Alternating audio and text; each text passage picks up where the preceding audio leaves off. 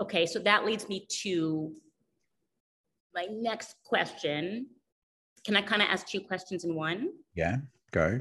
Okay, so along those lines, one of the things I've kind of been obsessing over, and I kind of landed on one side of it, but I'm still questioning it, is bringing in someone who I would call revenue generating. In other words, someone who could like do lead calls or do discovery calls versus bringing in someone who would take a host of the admin off of my plate, which would free up more of my time to get better at discovery calls and get more leads, et cetera, et cetera. I've kind of landed on the side of the admin, but it makes me question myself because there's no direct, there's no direct revenue generating that they're bringing in. And then well, the other piece well, of that. freeing up your time is allowing you to generate more revenue. Right, right, right. So the fact that they're going to be freeing up some of your time, so there's, you know, there's, you're right. There's two ways of looking at it. The more time that they free up um, for you mm-hmm. to to do the revenue, um, to generate more revenue, the more revenue you're going to make. Um, but right. there's no reason why you can't have your cake and eat it too. In that, and you know, my preference is in hiring somebody has always been to look for somebody that already comes with a network. I hadn't even thought about that. That's what I was worried about. Right. So, and that's why we're having this conversation. So, those those people that already come with a network mm-hmm. okay, are never going to cost you any money, provided that they believe in you enough to tap into that those networks. And those people that come with networks have already proven their value because they wouldn't be able to retain a network if they didn't have value. How would I find that person though? I mean, that it feels like a tall order. Someone who will work. I mean, I'm not paying a huge amount of money yet. Somebody who will work for the amount. I mean, I think I'm paying an okay amount for the Bay Area, but it's not huge but somebody who will work for not a great amount of money at a part-time job and yet is tapped into a network of people. But nobody works nobody works too long for not a not a lot. So how can you incentivize them so that way if they do bring value to you that they will feel rewarded for that value that they bring I could. And I also remind you, Ellen, that you said the same thing about your studio space. It's exactly yes. Thank you, Anita. Damn it, Anita. True, I did. I did. It's a tall um, order. I heard that before. It's true. Stop smoking crack, Steve. I've heard that before.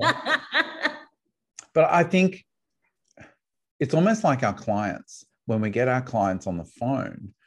Um, we've done clients for so many years, but because of the questions we ask, so much is left undiscovered. Right. Right.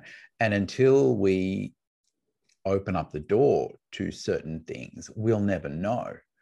But if this becomes part of your criteria and part of what you want, suddenly you begin to see the things that you want. It's almost like when you decide to buy a new car, you know, you suddenly you see this car everywhere but all I'm trying to do is open up your conscious awareness to the possibility that there are people out there that um, do come with networks.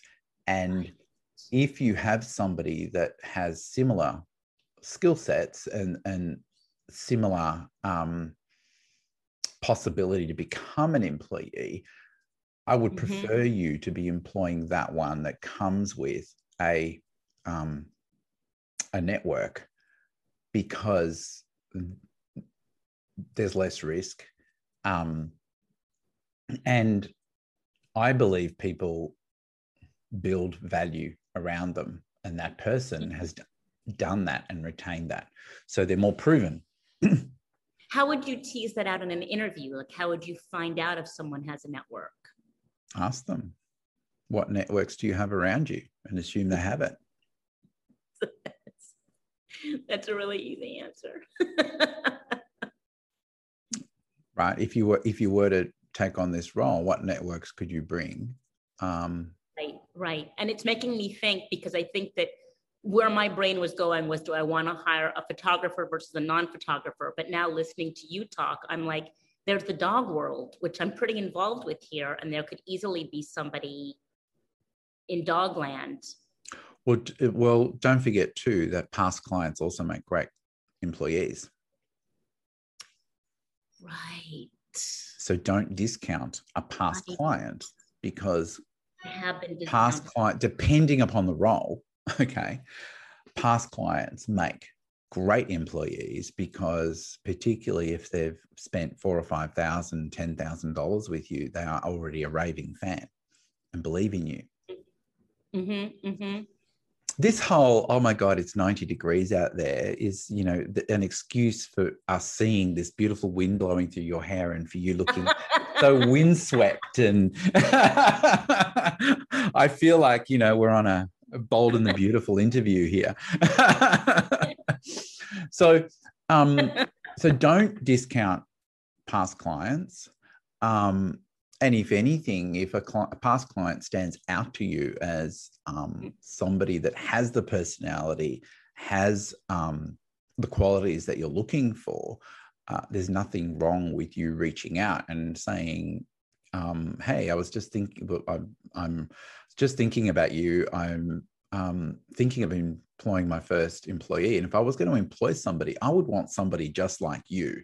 Who do you know that's just like you? I actually um, can that person in my head right now. She's not going to leave her job, but she might know somebody.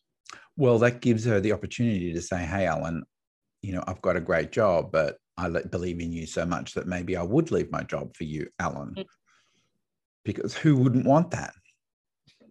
especially with the wind machines. Yes, exactly. so it, it's happened quite often, but I think um, getting people that add value, and there was an interview that I did with um, Rachel, it's online. Um, and we're talking specifically about this and bringing these networks into your business um, and how she's going about doing that because she used to work for a past jewel she used to work for a jeweler mm-hmm, mm-hmm. Um, and because of her personality and this is what i mean because of her personality mm-hmm. the clients that came into that jewelry store connected with her as a person and she's maintained um, that circle even though she's had three jobs between that jeweler and now um, she's maintained that circle and these are people that will spend $10000 on a ring right right, right. so yeah. until we opened up the possibility of that this person could exist, we would never find it. Right, right. So and then when we hired Rahil's staff member, you know, she was running, working in a um, on a makeup counter, running mm-hmm. the makeup division in a in a small department store that focused on um, high level um, high level uh, experiences. They, you know, they would have a special area that their a grade clients would come in and it's personal shopping experiences. And then because we asked the right questions, we also found out that she would also run um, events because she built up such a great rapport with her clients, her best clients. She would ask them if they would host events at their home. So these multi million dollar homes then turn into a department store for them because she's built this great um, rapport with them and they would invite 20 or 30 of their best friends. She would she would come in because they love her so much and her personality. So this is a proven person alan. So i've not even thought about that. As usually you're blowing my mind. So i i think those people are out there. Right. Okay. And when we first talked to this girl, Rahil's like, she's never going to leave this job. She's the head of this department, and she's she was talking, you know, they were talking like you who's going to leave their job for me? But they're over it and they want something different and they want a new challenge. And okay, we're not offering as much yet, but if she becomes tried and proven um, and they're adding value, why would you not reward somebody that's adding value? And would you reward based on like a certain amount of money for every client they brought in or a percentage of the sale or? I much prefer to make it on an overall for the month of what they bring in um, because then it's you know, What do you mean, bring- like, like the total sale, and then you give them a percentage of that? Is that what you mean by the end of the well, month? set, set some targets for the month that are, are directly related to, you know, what they're contributing. Um, Mhm. Because yes, there might be a great sale, and they're getting a percentage of that, but then they might give you five shit ones, and so overall, you're making a loss on that person. Right. But if you make it a percentage of a great sale, then you're paying the money on And bringing in the right person, not just sending you. yeah. But it's it's about they get in the doors. it's about consistently bringing in the right people, not about one great sale. Like anybody can do, you know, and, and you hear this all the time in all these Facebook. group, Oh my God, I did a five thousand dollar sale. It's the only sale they've done all month. Um, you know, or it never happens. You can't base a business based on your highest sale. It's about consistency and how do you reward them based on that consistency.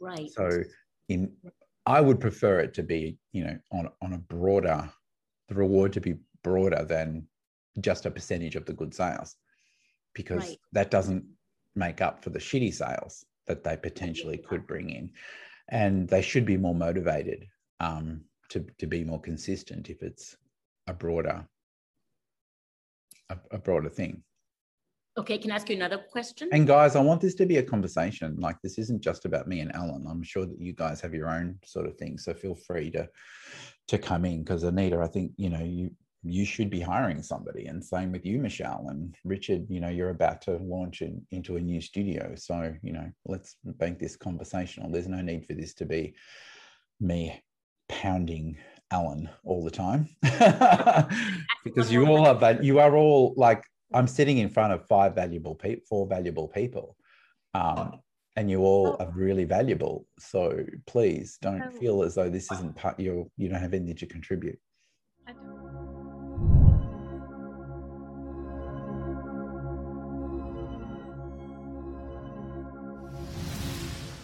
This is the essential place for you to go to help you strategize your next move to guarantee success. The Platinum membership is filled with multiple courses that cover every facet that you'll ever need for your business. The community itself is such a resource. Being able to share your journey with people that are also going through the same journey as you is essential to your success. We pull from our community what they need the most so we can build courses that are relevant to you.